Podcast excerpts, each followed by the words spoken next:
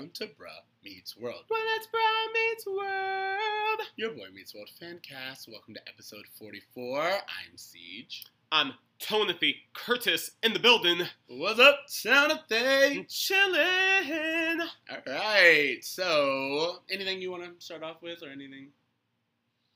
Uh, trans rights are human rights. Trans rights are human rights. Yeah, let's definitely start there. Um, there's a lot going on just in the world. Uh, we're recording this right now after the Dwight Howard um, yeah. thread. If you, don't know just, about that, You just schooled me on it because Yeah. I've been a little busy with my move to LA. But wow, yeah, guys, yeah, trans rights are human rights. yeah. Honest, it's why is that so hard to comprehend? It's I, you know what it to understand that there like for every person you see as a human being, you would think that this would be elementary. It seems like the easiest thing to get around. Uh, but like if they're if they look a little different or if they fuck a little different, they're Yes. just not even people. It's so upsetting to me. I just I, this is literally kind of like just a side thing, but like I there's so many times where it's like it doesn't even involve you. yeah, It has nothing to not do. even a with little bit. No one's asking you to do anything. The other day, I was talking to friends. We were, on Thanksgiving.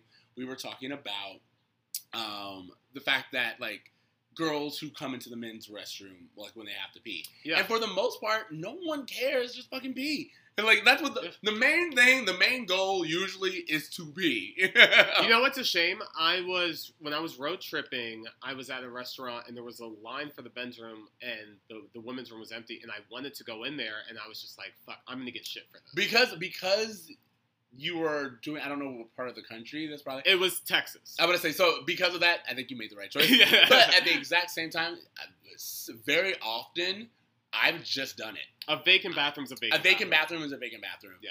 And yet, for so many people, that means something. And I, the thing I like about living in LA is there, um, most bathrooms will be like, just be. Like, Yeah, like, yeah. it'll have the man and the woman, or like every bathroom's a family bathroom. Sure, sure. Just go. Yeah, That's what's important.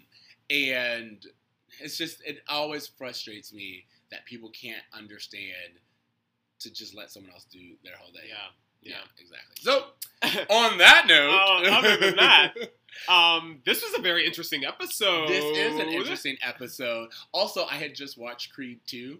So, So there's a lot of yeah, there's that like a, going yeah, on yeah, in the back yeah, of your head. Okay. Um, and by that, I will also say, like, this whole masculine defending of my, like, it's just, it's all nonsense. You know what I mean? Yeah, yeah. I, I mean, there was definitely a few moments in this uh, episode where I was just like, "What are they? What are they promoting exactly?" Specifically, a scene where they're chugging soda in the cafeteria. but and we'll you're like, that's not soda. But No, yeah, yeah, yeah. yeah. Okay, so let's just get into it. Uh, this is, let's do the tell me about it. yeah, yeah. Let's jump in.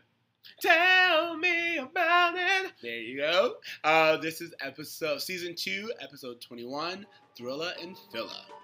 Cory is trying to make a name for himself again when he gets drafted for the wrestling team. Once on the team, he behaves in a way that neither Shawn nor Topanga approve. That is until he's challenged for his spot by Joey the Rat, who is also looking to find himself. When Cory wins the wrestling match at school, Joey challenges him to a rematch after school, this time no rules. The the rematch is the most ridiculous. It is definitely Boy Meets World at its Boy Meets World. Was this like a Super Bowl episode? Like, why do they have these random special guests on this? Like, That's a very good random one. We should look the- into this because why is it? Was that- it sweeps? I don't know. May sweeps at the end of the season? I mean, it could be. This is. Uh, but in all fairness, we're saying that as if there were high profile celebrities. And don't get me wrong, Yasmine Bleeth, yeah. which we'll get to, Uh-huh. high profile. Rob, Robert Goulet, ever high profile? Um, at some point in time, I guess. I only know him from the Will Ferrell SNL sketches, to be honest. um,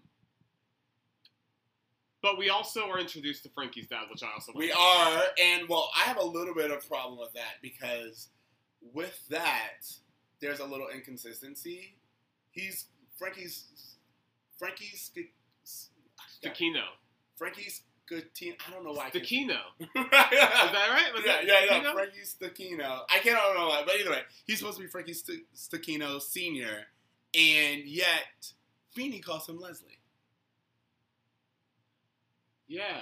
And I was like, well, if he's senior, Does that mean Frankie Jr. is also Leslie? yeah. I was like, is it wh- where do you get Leslie from? Is his middle name Leslie? There's just nothing there. There's nothing that says why Leslie is the one that uh, yeah, that's interesting. Feeny goes into, or was like Frankie something he made up. There's, I just wanted to know a little bit more. Yeah, yeah. I mean, and we also see more of the genie powers of Griff in this episode. Yes, Um, we do. All right. And, yeah, So we're, we're kind of doing this ahead of ourselves. So let's get into the roll call, which is what we were getting into. roll call. So we already did kind of the celebrities who pop up, who are Yasmine Bleeth, which again, height of Baywatch. And one of the things that I wanted to say with that is she comes into it and she's like, Griff, how did you get me here? And then he goes like this and he makes out with her. And I was like, all right, so how old is Griff? We need to have a conversation. We all- yeah. no, it doesn't matter how old he is. He is a student in high school. and, and and and maybe I'm wrong on this, but was there ever a time where an 18 year old high school student was fair game? I, I don't know. Maybe I just it must have been at some point in time. Yasmine Bleeth, the Yes. star of Baywatch, has decided to come to Philadelphia all for a high school kid. And what I did like about it is it's even kind of shown that like again we're writing from the male perspective clearly, but when Eric shows up, same thing. She she like sits or he sits next to her. And she just kind of looks at Eric, and you're like, "So is she just into 18 year old boys? Is that what we're writing here?" Can you imagine being a celebrity and having a high school kid be like, hey, can you make an appearance at John Adams High School in Philadelphia on this Tuesday night tomorrow? By the way, I just looked it up on the off chance. Adam Scott is in fact uh, he was born in 1973. Um, Yasmine Bleeth was born in 1968. So there is a five year difference. So even on the off chance that he was 18, she would have been 23. I guess that's all right. No, 23 year old going back to if you told me right or sorry, think about it. An 23 year old showing up to an 18 year old's anything. Yeah. it's weird. It's outside of that four year range. Yeah, and also too like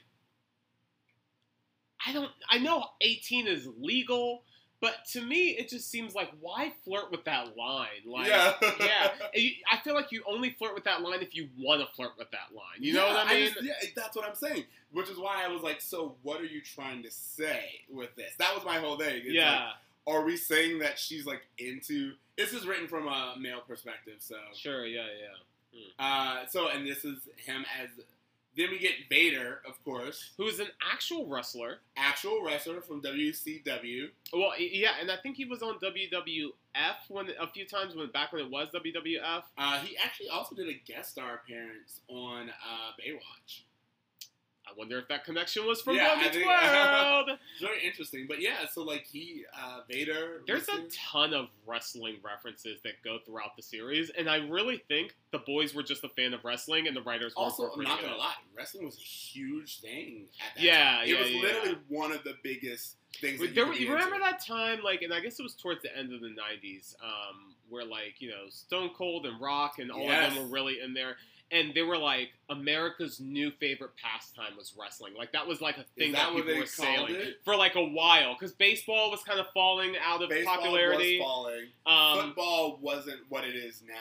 But I just there was a time where wrestling was at such a height that people were like, "This is like It was at a height. Yeah. There- I mean, we, that uh, if we're going to be just blank, John Cena and The Rock, their fame is purely off wrestling. oh, 100 percent." and name name another side sport like that where it provided us with characters like this. Well, yeah, there's just so much um theater Yeah, in, in a lot of wrestling. theater. So it, it's a perfect transition. Like I, I was never surprised that The Rock went in the movies because I remember watching him as a wrestler. So I'm not gonna lie, I never got the appeal of it until I watched that Netflix show Glow, oh, really? and they made they showed the link of it being a male soap opera. You know what's funny is that I was never into wrestling until I saw Rock back before he was anything because I was like, this guy is hilarious, and it was just his character, and I knew it was oh a no, character. yeah, his And character I, but like, I was just like, as a character, I'm gravitating towards this so much, and that's what got me into it. And I, I, I spent like five years between like '97 to like maybe 2000, whatever, two. Into the into the wrestling world. I was never. It wasn't like a lifetime thing for me. But when it was at its height, I was there. I would say that's when it was. At I its height. paid for WrestleMania on pay per view. Yeah. I'm not gonna lie. I know people right WrestleMania- now who still do like Oh, yeah. WrestleMania parties. Oh yeah, Uh, yeah. and it's like a big thing. And I, again, I don't have a problem with it because ever since I've learned that connection of oh, this is a soap opera and they they're villains and it's like these lineages and you can come back at any point in time and you're like so and so's in the ring and you're Yeah, like yeah, oh my yeah. god we haven't seen him since season two. Yeah, it's yeah, like, yeah. It's, it's crazy. Um, but yeah, I just I think after hearing that. It made more sense to me, and before that, it just I was like, sure, sure. you, every, especially since at the time it was like everyone knows wrestling's Yeah. fake. And I will say that in the beginning, I didn't know it was fake when I was younger. But when I found out it was fake, it definitely lost a lot of its luster for me. Yeah, I, I, I- think I was just kind of, I was bedazzled by it for a while, but it's hard to kind of understand whether the the decision to incorporate wrestling into the show was again something that was just popular or something that the boys seemed really into. Um, but either way, I think it was popular. I honestly, I would say that it's probably only there because of the fact that it uh, was something that they knew we would all identify. if that's with. the case, could they not get a more popular wrestler? uh, probably not. I mean, also, I mean, yes, this is- believe. yeah, I mean, yeah, I was like, oh, let's, let's, if we're being honest, it's just Yeah. like they did what they could, and there was a problem. How many calls did they make before it was like Robert Goulet is who we have available, guys? Um, yeah, but I will say because also, as I mentioned earlier, watching Creed, you're like, why wasn't this a boxing match?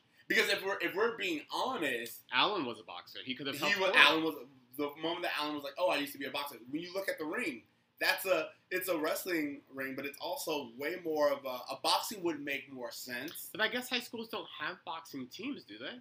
No, I'm talking about after. This was after. Yeah, yeah, yeah, yeah, yeah. This is like not, the the wrestling match is one thing, but for him to challenge him to a no rules, like, and we're gonna, I'm gonna prove myself to you.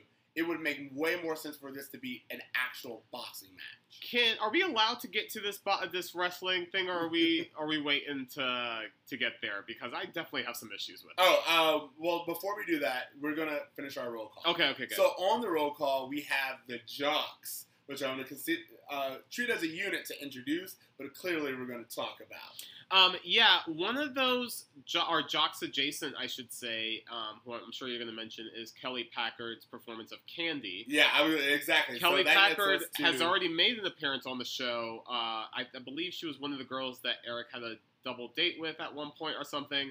Um, she's also was on Baywatch, and she, which is funny that she's in this, and she was also ended up on Baywatch. It's Um, the '90s. You just go back and Yeah, forth yeah, yeah. from show to show. Um, her character is probably the most interesting of the Whoa, episode. we're getting there. So we get the three jocks that we meet are Matt, Savage, and Candy. Savage is a very interesting name. Savage, considering that Savage is the Surname of Ben.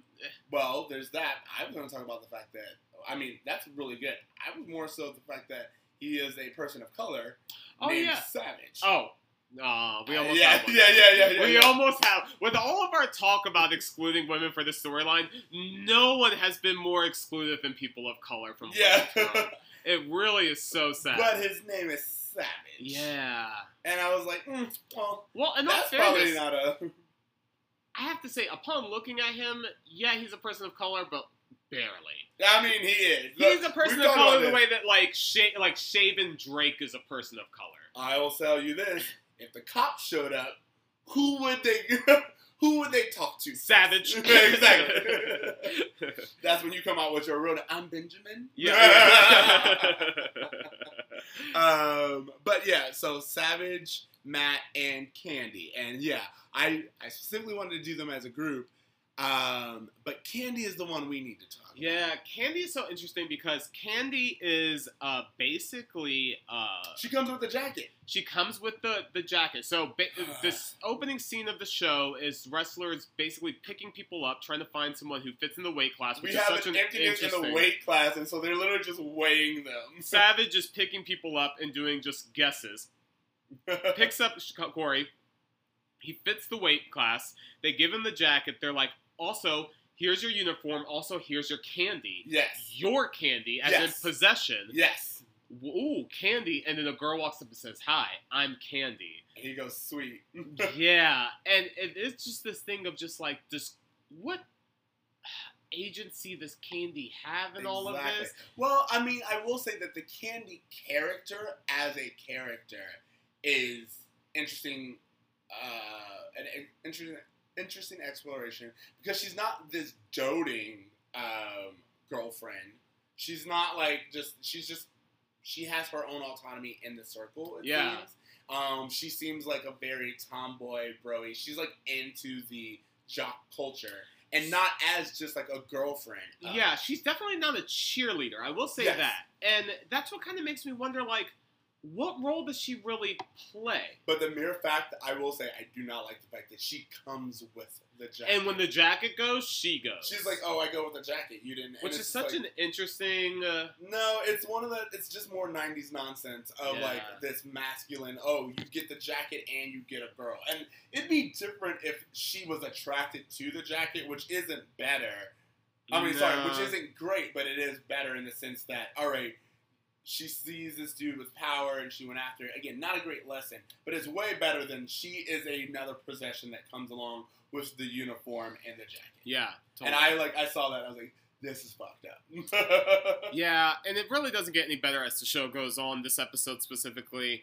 Um, Topanga's back though, so there's Topanga that. is There's a balance But there. we've talked about this. Whenever Topanga, if Topanga's there and there's another female, Topanga is wholesome and like and hardly And- there. Well, she's wholesome and hardly there. She's hardly in the scene, uh, usually. But the other girl is just like trash compared to Topanga. Yeah. Almost always. They're never like Topanga and this other girl who's like also living her life and really cool. yeah, and when Topanga shows up, it's just such like a oh wow, this is nice again. This is nice to have a female character I can root for. yeah, exactly. Very much, very much so. Yeah. And that's another thing. Candy's also um, she's part of the team that Cory joins that we're against. Yeah. You know what I mean? It's like she's also uh, she's also the villain in the story. Um, one of the things I noticed was that Cory's voice was going through some puberty changes, Yes, like Cory's cracking changing. He's starting to and getting deeper. He he is really going through some puberty on screen, which I it's probably so awkward for the actors to go back and watch these parts of the se- series. Um, because I feel like you at this age is the most awkward you've ever felt. Oh, absolutely. Yeah. Well, it's also interesting because we were talking about it earlier. Last, sorry, in the beginning of the season, they're different people. They have different heights. They have different looks, Yeah. and like all these other things. And uh, Ben Savage is starting to get older, and his voice is starting to change. He has a sweet afro. yeah, it's like it's a very you can see them all age. Yeah. and uh, it makes sense that we're starting to explore these things, or at least Sure. yeah. Sure. And it's also really funny when you realize that Cory is the one they choose for a weight class, knowing that Ben Savage ends up being taller and heavier than Shawn. Rider. Yeah, yeah. Um, but yeah, just uh, that that was just one of the interesting things. To be honest, you know what? I if we're just talking first impressions, I have to be honest. I thought this episode was kind of silly. Um, Oh, it was silly. The the whole Cory trying to find his place. I'm done with that story. That's what I said. When I was like, again, Yeah. Cory's like, I need to make a name for myself. By the way, you've done this four times. If Yeah. anything, you're known as the kid who's constantly trying to make a name for himself. Yeah, and it just comes off as just really desperate, and uh, uh, like I feel like at the beginning of the season, I was kind of more rooting for him in these endeavors, whereas now I'm just like, dude, just be yourself. And, and because A, we know that that's the best version of you. Yeah. And then B, I, I don't think there's anything wrong with exploring different things because if the motivation was, and they had it right there, Cory didn't try out for the wrestling team. Sure, it came literally, they literally picked him up and were like, "Hey, you made the team because you fit the weight class." Yeah, But he immediately joins and he's like becoming, or he's trying to be very jock and broy and like yeah, uh, again, all these things I think are great, but it's just not the same thing as writing someone who's trying to explore themselves and really figure out what that is. Cory's just kind of adopted this persona. it would have been better, I think, if maybe Cory had seen Alan relating to Eric with sports or something like that, watching wrestling, watching Absolutely. boxing, and then just kind of felt like he wanted to connect in that way. Like that would have been more authentic than, oh, he weighs about this. he weighs the thing. And um, even later on, when like Joey, they're like, "Oh, someone else is in your weight class," which I will say that that little bit where he thought it was uh, Frankie. oh yeah, like, yeah. How wide is This- this, yeah, yeah. this range? Which Um, also had me asking, like, how intimidating is Joey really? Is he not just the guy who introduces Frankie? Like, you know what I mean? Like, Yeah. what role does he really play to be menacing? He's the hype man. He's Yeah, the hype man because Cory- and Was not afraid to go against Joey. In fact, pinned Joey on his first I, time. I will say that the wrestling match was it was decent. Like Yeah. I thought that I thought that was going to be like the whole thing. No, Cory actually knew what he was doing. yeah, He earned his spot on the team. I thought that was yeah. that's actually very. But again, it's like they kind of sideswipe all of that. You're like, no, Cory just Why the hell are they looking for someone to fill this team that they openly admit they have no one to fight in that's this weight I was class? thinking about. I thought the exact same thing. It would have been way bigger if they're like, "Hey, we we're going against a team. They have someone, and we need order, someone." or even if they explain that in order for us to compete ourselves, we have to have someone. sure, some class. some some value to it all, Yeah. other than just giving him the jacket, rawing and uh, roar. Roar. Yeah. roar. um, it's really interesting. it's funny how he uh, adapts to that. Yeah, hundred percent. If the moment he puts the jacket on, be, when Cory becomes the Cory, That's Hmm. also funny. The um, nickname needs some work. I, the moment that he became, I was like, oh, he's gonna start being a little douchey. Yeah. and, yeah, and I mean, to Topanga when he, she's asking for the yearbook quote, which, by the way, bless Topanga because she overlooks a lot of Cory's bullshit. We've Yes. talked about this before. Yes. She must have such a next level crush on him Yes. because Well, see- that's what I like about yeah, it's. We get a little bit of fun between Shawn and Topanga, which is fun because we don't See them get di- to see yeah. them do much. And this is the first time we kind of get. Is it the first time? It feels like the first time. It, it, if not, it's one of the one of the first One times of the very sure. first times that we get to see Topanga and Shawn have this dynamic about Cory. And this whole thing is where Shawn's like, oh, Hey, Topanga, you want to ask me some more questions for the yearbook? Uh, yeah. Where do you think Cory's gonna end up in 10 years? You mean me, don't you? That's what I said. No, you said Cory. I did not. You like him. I do not. You say that again, I will kill you. and that was like a really fun thing. Sure. And then later on, you like him. well, and I mean, we as an audience kn- have known that Topanga's like Yeah. Cory. I mean, she openly said it in the Yeah, episode where, where he, he was had sick, yeah. mono. Um, but yeah, I just it's fun to see Boy Meets World kind of playing with that a little bit more. I wish we saw a little more of that and less of this other bullshit. Yeah. But wh- whatever, it's all part of it. So Um, picking up of where speaking of other bullshit, picking up where we left off with Feeny and Griff.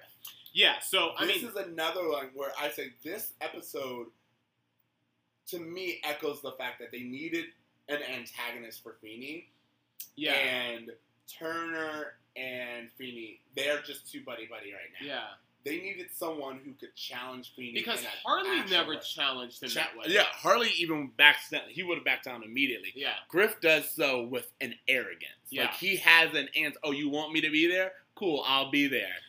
But Well, I'm gonna bring a masseuse. Yeah. my masseuse and import lobsters this was the only time she could come, and it Which- was like By the way, um, it's such goes back a to your theory of him having money. it, such a Sean Penn uh, Fast Times at Ridgemont High moment.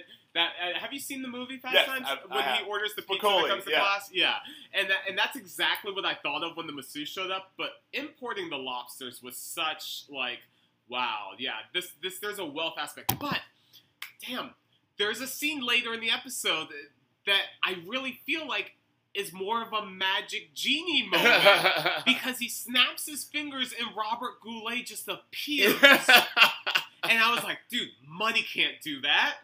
I mean, yes, He he, can. You're new to LA, so No. you don't know that. He snaps his fingers, the lights dim, a voice over the announcement says, Ladies and gentlemen, Robert Goulet. And he comes out with a full PA system Again, and lights. I'm saying that you don't know this yet, but money can definitely, in fact, make all those things happen. all right. All right. because here's how I see it. he had already gotten him. He convinced him to come, and uh, Griff was just like, "Wait for my signal. When when I do X Y Z, you'll turn down the lights. We'll make a, a grand entrance type thing." And it seems like genie magic because we're not used to that kind of access. But I've seen that kind of access to money, and it's very very possible. Yeah, I just there was just multiple times in this episode that I thought Griff was just really more outrageous and unbelievable. Like there was a lot of moments in this episode where I was like, "What show is this? I don't believe anything that's going on." Explain to me. Tell me what you're talking about because I think The, I'm talking about mostly about the last wrestling scene. Oh yeah, the last wrestling scene doesn't really make sense, but it's also kind of fun because of um, I just like I like it's it's very it's TV magic at that point in time. Like the fact that they're selling tickets outside Fifty dollars to high school kids. See a chump get pounded or whatever. It's it like printed on the ticket. Yeah. That is again that's TV magic. It's sitcom nonsense. It's kind of like when um Elvis showed up to Alan's Yeah, poker yeah, game, yeah, and you're yeah. like, "What world is this?" Or that we're in? Yeah, there was just honestly, this episode is filled with moments like that, and I think that's the reason why I didn't really relate to this episode very strongly because the entire time I was just questioning what was real, what wasn't, what felt genuine to the series, and what was all this extra stuff that was being thrown in for what I can only assume was a May sweeps. Yeah, I think. I mean, it is towards the end of the season, so that's Yeah. very possible. Uh, but yeah, it it's a weird dynamic, but I think the reasons for it are there, and I think that it's just a way of Griff asserting his power to Feeny. Like, but I like what they do is they show that Feeny has a, a strength of his own. Yeah, You know what I mean? doesn't back down at all from uh, No. from Griff or from really anyone, even Frankie Stechino Senior, aka Vader. Vader, aka Leslie. That's what I'm saying. It's Um, like a Feeny, like you when you see Feeny get in the ring, you're like, well, you know he's not gonna fight, but Feeny takes that challenge. well, I mean, Feeny did scare off a burglar in, Oh. in LA like a few Yeah. weeks ago. So I mean, he definitely has that aura about him. Don't Don't fuck, with Feeny. Yeah, I love that you and I Yeah, both yeah, have that. Yeah, just don't fuck with Feeny. Um, but yeah, this just uh, yeah, there was just a lot of moments in the episode that just kind of made me question what was happening. Name a few. Um, just, just, just that. Um, like I said, the the Robert Goulet, the and obviously you're you're saying a lot of it has to do with wealth, and maybe that's true. But I guess I again, it just seems so foreign to what this series is I agree with that. that that's what made me question it more than anything else. So yeah, there was just uh, that's how I felt about Griff in this episode. Is that he seemed like he didn't belong, but I was very entertained by what was happening. Well, again, I'm like, and maybe I just kept looking at it through the lens that I was talking about, but I like it because he's clearly trying to. I see every action he takes as a way of asserting his power over Feeny. Yeah, and I look at it through that lens. And when you look at it through that lens, Sure. it's uh, there's motivation behind it because it's like, why else would he be invested? Yeah. Why else? You know, even when he has like, um, he's the one who comes up with the idea that it's going to be on school ground. yeah. You know, and again, it's like a, there's no reason for it to be there. Only He goes, you need neutral territory, Yeah. like say the gym. which I I have keys to. I stole keys from the school janitor. Yeah, exactly. And it's like a no, you did this particularly to get on Feeny's nerves. he had the keys before the fight was set. That's what I'm saying. He did this to get on Feeny's nerves. Wow, yeah. so that's that's why to me, I find his character in this episode more interesting. Even, but that's all with the context of the. Even though he's a student who makes out with an adult. Oh yeah, again, Yasmine. eh, But he's been doing this. He did it last week with Miss Gale. Still not. and again, I it. don't understand why they keep. We talked about this. Adam Scott is supposed to be, or Griff is supposed to be hot, but he is not. Make out with everyone hot. Yeah. We don't even have Turner macking on every person he comes across. Sure, you're right. you're right. And you also mentioned this in the last episode, which I definitely agree with. You know, I know him best as playing Ben from Parks and Rec, yeah, and he's such a nerd on Yeah. that show. Just but to see him just ooze cool, I mean, he does a really. I mean, he does a great job of it. He does cool on uh, the Good Place. yeah. He's okay. like, okay. you know, the without spoiling anything, but like he's on the Good Place, and he does that. It's kind of the same kind of swarmy. Uh, And if you watch Parks and Rec at all, timeline wise, this still leaves time for him to move to Minnesota and start Ice Town. It really does. It So, really does. guys. So, He had the money He had the capital. to build Ice Town.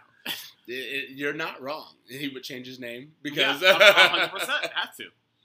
But uh, yeah, so that let's talk a little bit more about who Corey is when he puts on this uh, uniform. Which I have to say, or he gets the jacket because Yeah. first of all, he is thrilled with the jacket alone. The jacket is historically a status symbol. Sure. Uh, I still feel that I was gonna say I feel like it's a little derived from the '80s whole, 100%. but I think at this point in time, it's still it's still a vein. So like, get I a Letterman so. jacket Yeah, yeah. means something.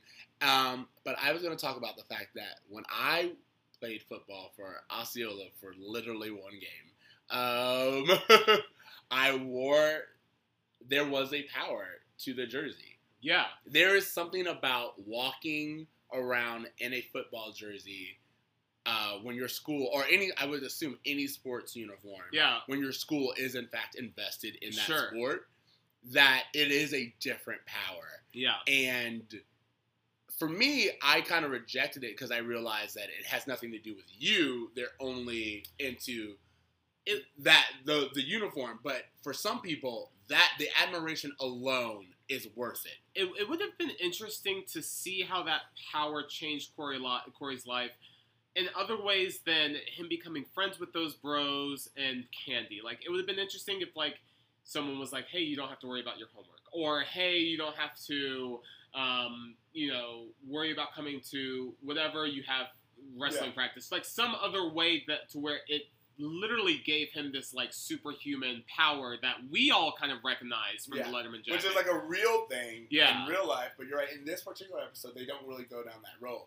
and I think maybe it's because it's like it's Feeny school, so Yeah. like outside of the secretaries who are making out with the students, uh, Yeah.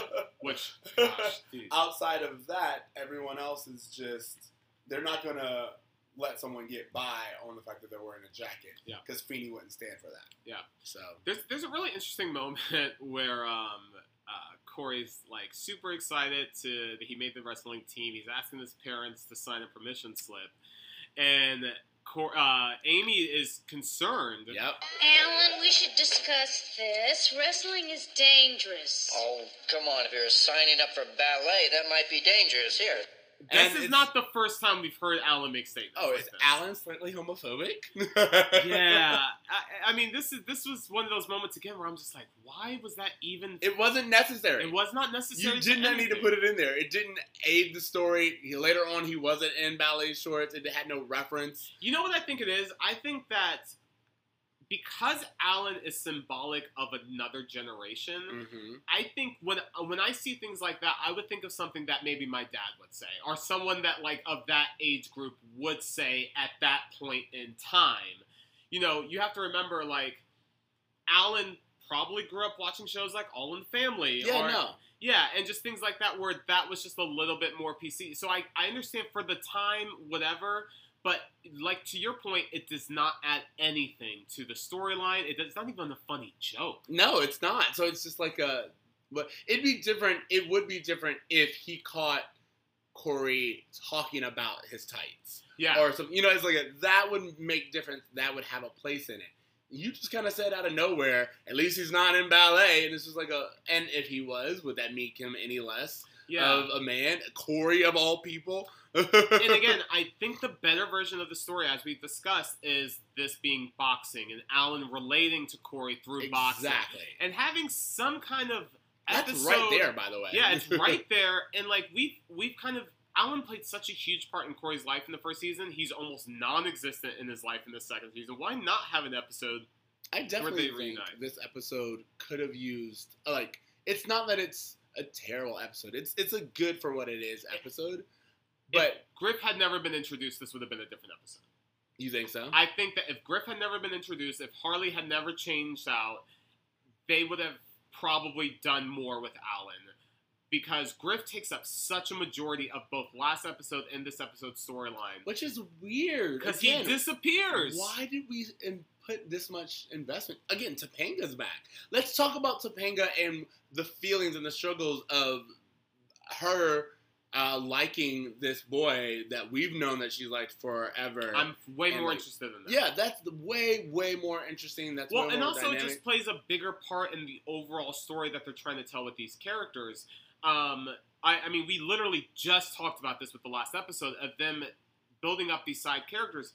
I, Griff, I don't care. Yeah. Even though I'm very entertained, oh yeah, I don't care. Yeah, I agree. I agree with both of those things. I just think you've you've brought up a very good point about this particular episode, which is that the time that we spend on Griff or even the wrestling match itself um, doesn't make sense. And why? Now that I think about it, why if we're in the in this universe, why is Turner and Feeny there and not Amy and Alan? Oh, at the wrestling match. Yeah, Yeah. Amy and Alan knew about it. I mean, like, well, they knew about it, but they didn't know it would be like this whole thing. I'm talking about Sure. like the athlete because they only they signed up for the one at school. They don't know about the, Yeah, yeah, yeah. Cory was even surprised that Eric was there. Yeah. But that fits. Eric showing up makes sense. Sure. He would know what's going on in school. But the fact that Mr. Feeny and Mr. Turner heard what was going on and did not immediately call yeah. Alan and Amy to get down there. I would say maybe Feeny was at school. He called Turner because This he heard after some hours. commotion. It said. Heard some commotion. Yeah, maybe he was there grading papers, doing some kind of All right, We're- we'll give it that. and called Turner just to see what was going on and happened to stumble across this thing. Maybe that's the case, but the point is we don't get any context for any of it. No, we don't. We get no context for it, and to even like to make a lot of, there's no real reason for Turner to be there. Like Turner, There's he- no reason for Turner to be in this episode. No, he even does that little side thing where uh, Cory and him have that moment where he's like sidebar. Uh, Cory's like, "Are you kidding me?" yeah, yeah, yeah, yeah, yeah. But he was like, I thought you said you wouldn't have to fight or anything like this, and he's like, yeah, but what was the purpose of that? Yeah. Especially since he's already in the ring. Yeah. You know what I mean? This, gosh, this wrestling match has tag team, yes. and at one point, Vader, a Yeah. professional adult wrestler, Thank you. is in the ring with Eric, who is a child Yep. student, about to have a physical altercation. He literally has already lifted Eric up. This was part of those moments where I was like, what is this show now? Yes. Because how is a group of children cheering on an adult beating up a child? What is happening? This is the '90s. We were literally willing to let anything happen. yeah, and, and and like at, at a certain point, I was like, like Joey is in the ring with Cory for all of like thirty seconds. Yeah. Immediately, and immediately, I have to say that again, to their credit, Cory holds his own. he does. Very often, we see Cory like run away from a fight or like all this other stuff. Cory immediately. I mean, adapts. granted, he did try to get out of the fight a bunch of times, but once the Yeah, bell rang, he was in there. he I'm did it. saying he adapted, and Cory's like on the ropes, and he's like ready. He is wrestling. Yeah, and a wrestle- wrestling match. This is the second time we see him do it. He is successful when it's him against someone his own weight class, which, if for the sport itself, only makes sense. yeah. It would be different if like Cory challenged Frankie or like. well, what's funny is that Cory was okay to challenge Joey. Joey said, "I'm going to tag Frankie into this." exactly. At which point I was like, so what is this po- the point of this whole thing really? Because if it was for Joey to stand up for himself, he immediately tagged out and he got beat up by Cory, kind of. yeah. So why is this even a thing now? Yeah. Is it only so Griff can sell tickets and get money? Is this not just the white man profiting? Oh, absolutely. well, speaking of, thank you so much because what I loved about this episode is when uh, earlier on in the episode we have one of my white boy logic moments, which I loved, which is Feeny. Sorry, not Feeny. Cory is like, we have made no names for ourselves. Do you know why that is? And um, Shawn's like, is it because of you? And he's like, no. Why would I take? yeah, why, would I take ownership? blame? Yeah, no. I blame the jocks. Yeah, exactly. And it's like it's a perfect that little moment to me It was like that is a that is my bruh moment of this episode outside of the candy thing, which is like a larger one. But when Cory was just like, no, why would I take ownership of my own actions? Yeah. I'm gonna blame those guys. Um, uh, was Topanga at the fight? no, she wasn't, and I liked that. At least if she is there, which I don't think she was, they don't make a moment of it. I they make a moment of everyone else I being kind of wish, like, you know, you, you you said you had to watch Creed, and kind of traditionally in boxing movies, there's always that boxer's girlfriend or whatever. It would have been nice to have Topanga there, be worried about Cory, have someone This would have been again. I think the boxing thing would have been. Rocky has been out at this point in time. yeah, So Philadelphia. Yeah, that's come what I'm saying. on, Like it would. It's actually called the Thrilla and Philla. yeah, Boxing only makes sense uh, for them to do. yeah, And I feel like there was a uh, a very big missed opportunity to do a Rocky homage, have Alan and Cory have a moment, yeah. actually make sense of Cory trying to explore being because there's nothing wrong with exploring being a Yeah. wrestler. But Um, by the way, in that last scene, I don't think anyone does a legal wrestling move. yeah, yeah, yeah, yeah. like everyone like, is doing this is, like- outrageous Yeah. television moves. Yeah. Absolutely. Um, one thing I really do love um, about this episode that I did remember from the moment the episode started was when Topanga was going around getting yearbook quotes, and I remembered her yearbook quote. Oh, I, I- didn't. That I- is a Always remembered that yearbook quote. that is a great yearbook. it's a great yearbook quote, and it's one of those things that just stuck with me forever. And because like this episode, I was like, "Oh, this is the quote episode." Like that's how I remembered this Ah. episode. None of this other shit plays a part in the legacy of Boy Meets World, but that moment to me is like, "Oh, that was special." Um, because I feel like it was like that was the moment I've been wait like I've been waiting for Topanga to have something to get to the show forever, and the moment that that happens, I'm like, this is what's missing from this show is like heart. Yes. There's so much humor. There's so much like fantastical things going on right now. Where is the heart of this show? I think you're. I didn't think about it until just now, but maybe that's why we've been talking about what we've been talking about lately with this show, which is like, what is this? What's going on?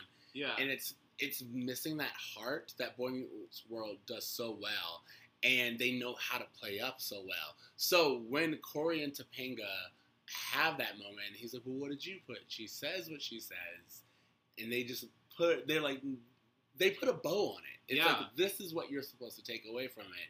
This is. It wasn't that moment special, and you're like, it was. It was great. It was grounded.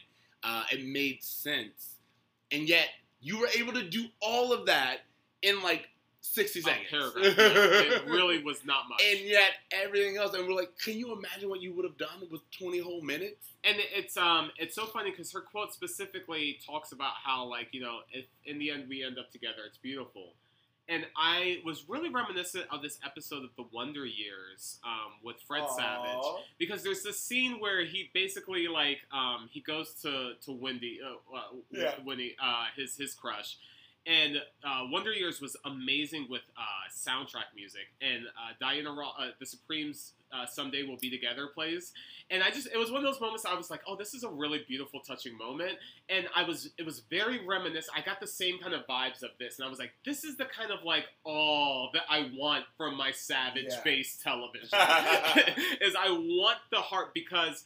I, as funny as Ben can be, and as humorous as they've made his character, I like him so much more when he's sincere, Well, I think, or when there's a balance. I think. I'm to say, I think Boy Meets World wins when it's both comedic and it has heart. yeah, So, like, for example, the, uh, and then there were Shauna episode.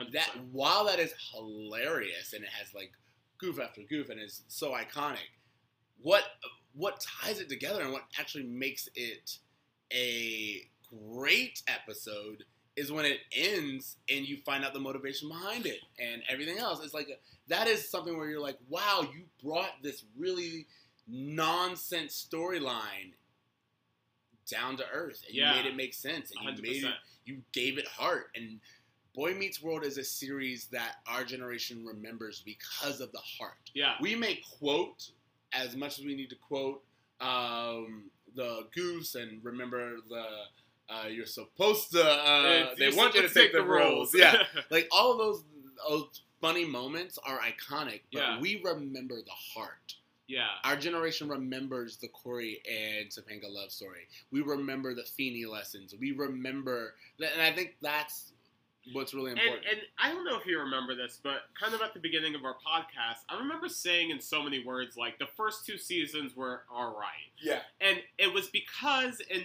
obviously I have a, a stronger understanding of that now. it's the the lack of that. Yes. And it's it, that is really the magic that makes Boy Meets World, I think, live on so Yes. much longer than a lot of the other shows of the era. Is that heart that I didn't find particularly uh, engaging in a Family Member or Family Matters or Full House episode. This seems so much more sincere when they get it right. Yes, I'll I'll agree with that. Like it doesn't come off when they do it right. It doesn't come off Saturday after school special. Yeah, yeah. And very often when Family Matters or uh, Full House would get Saved by the Bell, serious yeah. or Saved by, it felt so after school special. Whereas this, when Boy Meets World does it right, you're just left being like, wow. You're amazed. You're not over it. Sure, sure. You know? Yeah, and I think what's interesting is that they do it in such a way that we are actually, as children watching the show, able to learn these lessons from them. Yeah. Thus, that's the connection that we now have with these characters forever. They helped us Yeah. understand the world better. Exactly. Because we learned from them. The characters on these other shows who don't really develop as deeply, we can't learn as much as from them.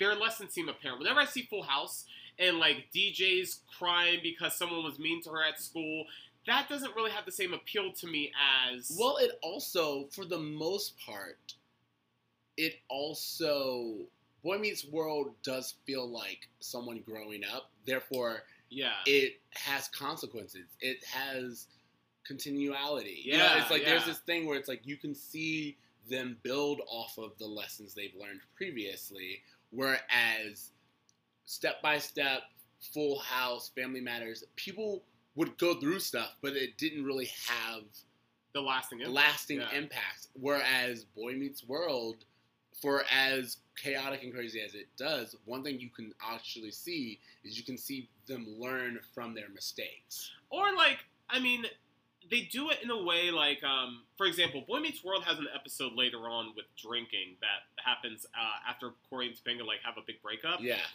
When I think about how Boy Meets World handles drinking, and I think about that episode of Family Matters where Urkel gets drunk and Yeah. tight Yes. walks on a rope, Yes. it's just that's the kind of extremes that I'm referring to. Like Yeah. something that's grounded, something that's more familiar versus something that I'm like, realistic. yeah, just realistic. Like this, like is, no, you, this is a breakup. Alcohol is available. You know, you've seen other people use alcohol as Yeah. a solution to their for problems. heartache. Yeah, So why would you not naturally do that and want to explore that territory Yeah. and the dangers of that territory? Urkel getting drunk and jumping off of a roof is so extreme and not realistic at all that it's just a parody. Like, and I know for those listening, it seems like we're kind of going all over the place, but that's because this episode was all over. actually, the place. so I was actually going to say just that. I was like, this episode, as much as we just talked about the way that Boys Meets World does it well, this episode is another one that you and I feel. When we really look back on this podcast, what we're really doing is creating fan theories that make this show make sense.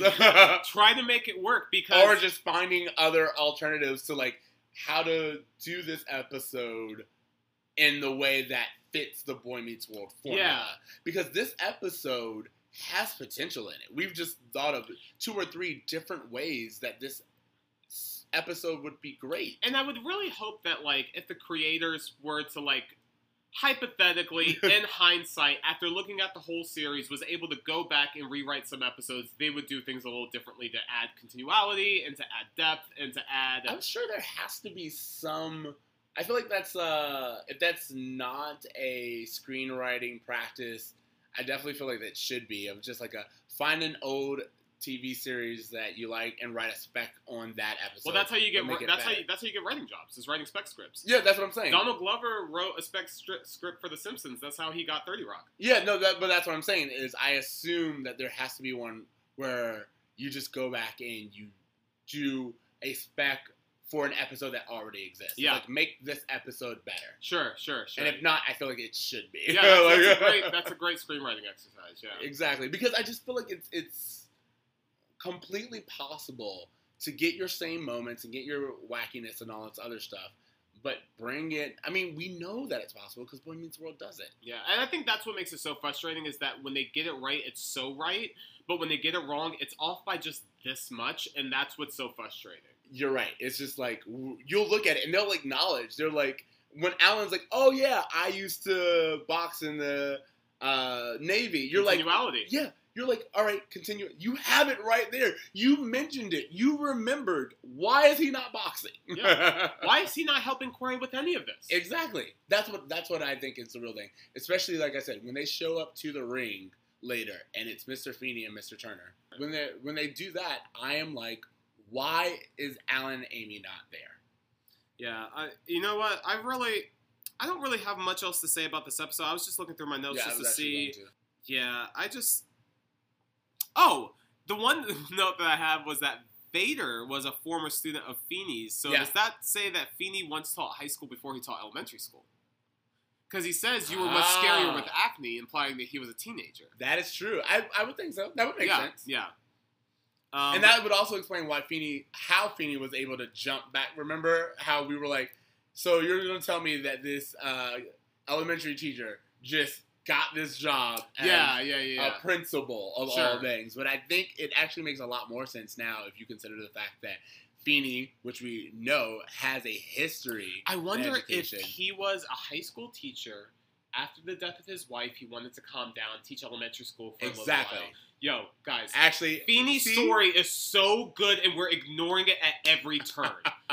but this is what I'm talking about. You and I come up with like the greatest theories as to why yeah, we keep trying to make it all work and link, and Guys. I think we do a great job personally.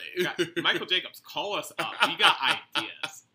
all right. Uh, so on that, do you have a lesson or anything that you want to take away? What's your Um, Feeny taught me? Is what I'm saying. You are you, I am I. Uh, you do your thing, I do mine. If in the end we end up together, it's beautiful. That's the only thing worth taking away from this episode.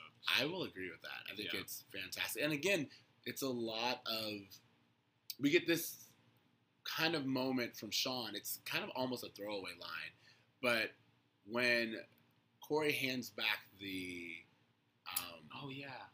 the uniform, he's like, "I don't need this." Um, Matt's like, "You know what? You're all right," and Shawn's like, "He always was." Yeah. And like again, it's like it's like a throwaway little scene, but it's like no, that's I love that even Shawn doesn't do Shawn and Topanga to be fair, they don't really overreact to Cory. Like they disagree with it.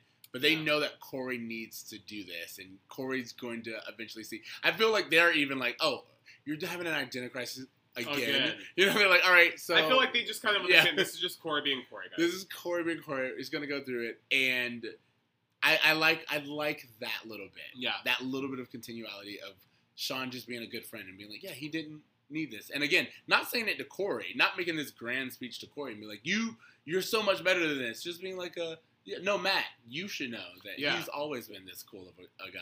Sure. Yeah, Yeah. that's cool. Um, bro moment. Uh, I told you I had two, which was Candy going with the jacket in general, which kind of pissed me off, and then also uh, that little bit. Crap! Now I get it. but I My, my bro moment is the relationship between adults and students. Whether Yeah. it be fighting them or kissing them, I don't think it's appropriate. It's completely inappropriate. Um, and yeah. All right, so that is it. What grade are you giving? Dude, as fun as it is to watch these Griff episodes, they just really don't have it's it's it's fast food. It's like it's Yes, it's fun, Oh, but that's it's so perfect. it like afterwards I feel kind of like uh, and it doesn't it is last. fast food. It's just fast food. So like, give me some quality steak, and I'll, I'll give you a greater episode, a greater uh, grade. But as for right now, I'm doing I'm doing C plus again. yeah, and I'm gonna do a C again. Yeah, It honestly it is. I was like, there's nothing. We don't even get a shirtless Turner. So, yeah, so I don't know what you want from me out of this episode. exactly. Uh, it's good. It's not great. Um, I think we get a lot of It's fairly forgettable, I think. It is, and I honestly think, for the most part, if it wasn't for Vader, which I know is like a really big part, uh, and then the quote that you pulled out, I absolutely forget this episode. And you know what's funny? When I saw that this episode, like, I kind of re- vaguely remembered the episode based on the title. And so when I saw that it was coming up, I, I kind of rolled my eyes at it, and I couldn't understand why. But I think even as a kid, I didn't really care for this episode very Yes, much. it, it is. I think you put it so perfectly. This is a fast food episode. Yeah, it's just like 100%. completely something to put on the plate. Yeah, yeah. All right, so homework. What do you got? All right. Well, um, uh, the Soul Train Awards this year are being hosted by uh, Tisha Campbell and, and Tichina Arnold. Yes. Um, so just to give a little throwback to them, I'm gonna put out House Party as my Yeah, yeah. Uh, homework. House Party to me is just there's so many few times where like, gosh, like where like I try to introduce white people to things that black people all know and love, and it doesn't translate. I, I've tried to show white people Friday a I few did- times. I tried to show my friend Friday, And they don't they just it. don't get it. And I was like, Because you don't know these characters. You don't know that guy on the block the way we Yes, do. you're right. And so there's such a disconnect. But I do think House Party is one of those that not only should people watch it, where is my House Party remake? Where is my House Party musical? Like, where is my stage? Like, I need more of this because it's literally just fantastic music, fantastic dancing, and black coolness of its own. they did a few remakes with Immature. Well, that, those were sequels. the sequels, those were yes, those were sequels. sequels. Yes. They were like, yeah, they they're. they And in all fairness, yeah. House Party 3 is not great. House Party 4, I don't acknowledge. But House Party 1 and House Party 2, that pajama jam is still on point. um, but yeah, I mean, House Party 1 has some great performances. What Martin Lawrence early on. Party? I don't know. Robin Harris is in that, which I know your younger generation don't know who Robin Harris is. He's an old black comedian who he started Bebe's Kids, if anyone remembers that. He has a hilarious stand-up comedy album, Gone Too Soon, but he's a great um, influencer in black comedy. You hear a lot of his stuff in D.L. Hughley and some of these other people who really snap at audience members a lot. Um, I, I just I can't recommend this movie enough.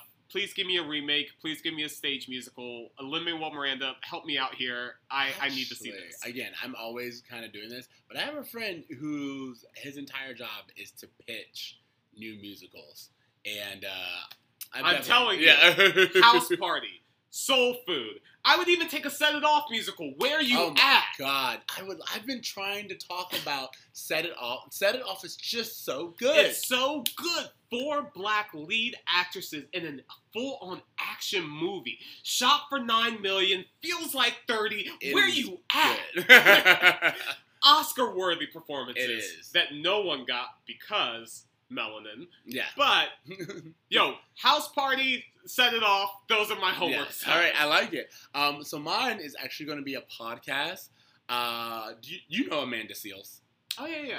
Yeah. Do you know her podcast? Mm-mm. Um, God, it's called uh, it's called Small Doses with Amanda Seales, Okay. and it's just by the way, it's like almost every episode's almost a one man show Oh, with cool. Amanda Seales, and it's just her talking, and she does uh, each episode's called the side effects of blank, the side effects of. Um, she just did one called the side effects of toxic masculinity, the side effects of living on your own, the side effects of uh, being an Oreos one she just did, Ooh. and it's the one that I sent you to listen to Miriam, and it is good. Yeah. It is. Also, she grew up in Orlando, Florida. She Really? went to Dr. Phillips High Wow. Yeah. Okay. And right. she talks about the experience of being one of the only black people in school. Fam. And uh, dude, I was like, I feel seen, but like. Yeah. It is. She's really funny. She is one someone who her personality is completely different than what I thought it was, and it's really entertaining to listen to her. She knows what she's talking about. She keeps everyone on. She calls out everybody, any and everybody, if it's relative to uh, the topic. And What's the name of the podcast again? it's called Small Doses with Small Amanda Doses. Seales all right. Yeah. and uh, it's it's really fun. She's um, a trip. She's just fun to listen to. You could tell she has like a soundboard or a mixer or whatever. Yeah, she's yeah, constantly yeah. playing with. Uh, she's one of those podcasters, but I definitely think people should check it out. Um, she's done quite a few that I just think are really interesting, and she picks different topics that, um, yeah, I, th- I think it's worth exploring. So that's my homework. Oh, there was one more I wanted Yeah. to add, which is the podcast called "Why'd You Push This Button?" And I thought I had mentioned it before, but I guess I didn't. Um, and what I love about this is that it's a podcast of two women discussing the the ethical decisions that social media forces us to make. Oh my god, I love this already. So like so like some of their episode titles are like um like why did you stalk people on Venmo? Why do why do you rewatch Instagram stories? Why do you send nudes? Why do you like celebrity photos on Instagram? Why do you turn on read receipts? Like all these things that we are like should we? How we? Do we? What do we do in this situation? They're talking about it in a way that I've never heard people mention it. And your face right now was so hilarious. I am so amazed and like I'm so excited that someone's doing this. Yeah, like I love social uh, commentary anyway. I love any social science podcast. yeah. And you have just blown my mind. Like one of the first episodes I listened to was do you take selfies in public? Because that's something I've always felt awkward about, but it's something that I know everyone does and whatever. And so just kind of getting down to the meat of that, um, why did you unfollow me? Why did you turn off push notifications? Uh, you know, just these these uh, when is it okay to record someone? Why did you leave the group chat? All of these questions that we all Ah. have in our daily life that we don't really hear in popular media, um, I feel is really uh, greatly discussed in this. So why'd you push that button? Um, hosted by Ashley Carman and Kaitlyn Tiffany. Um, it's it's done by The Verge, Vox Media. It's it's on wherever podcasts are available, and it's dope as fuck. Check it out. yeah, no, all right. So you guys have quite a bit to So much homework, on. yeah. But uh, trust me, it's all worth it if you want to. Way better than whatever this Boy Meets World episode was. so uh, on that note, uh, thank you guys for listening to Bruh Meets World. Remember, you can find us on Spotify, iTunes, Stitcher, YouTube, all of the things. Make sure you are reaching out to us on Instagram, Facebook, and Twitter at Bruh Meets World. Or email is at bruhmeetsworld at gmail.com. You can find me on Twitter at Extra Siege. That's X T R A C E E J. You can find me on Instagram at a braver me at dot braver dot me, um, and you can find me talking about Boy Meets World on this podcast. Y'all know where to find me Find me up in the club. in the club. Up in the club. Yeah. Actually, you can find me practicing my uh, what is that called? The dance moves from House Party. Oh yeah, your The kid, kid play. play. Oh Uh, man.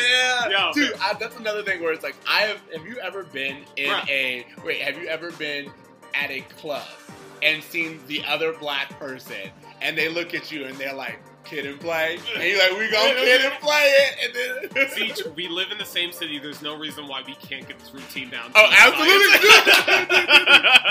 so if y'all catch us doing a kid and play, uh, you know. so yeah, uh, guys, please just dream, try, and uh, do good. Do good. Do, Do good. kid and play. Yeah, do the kid and play. Later, bros. Later, bro.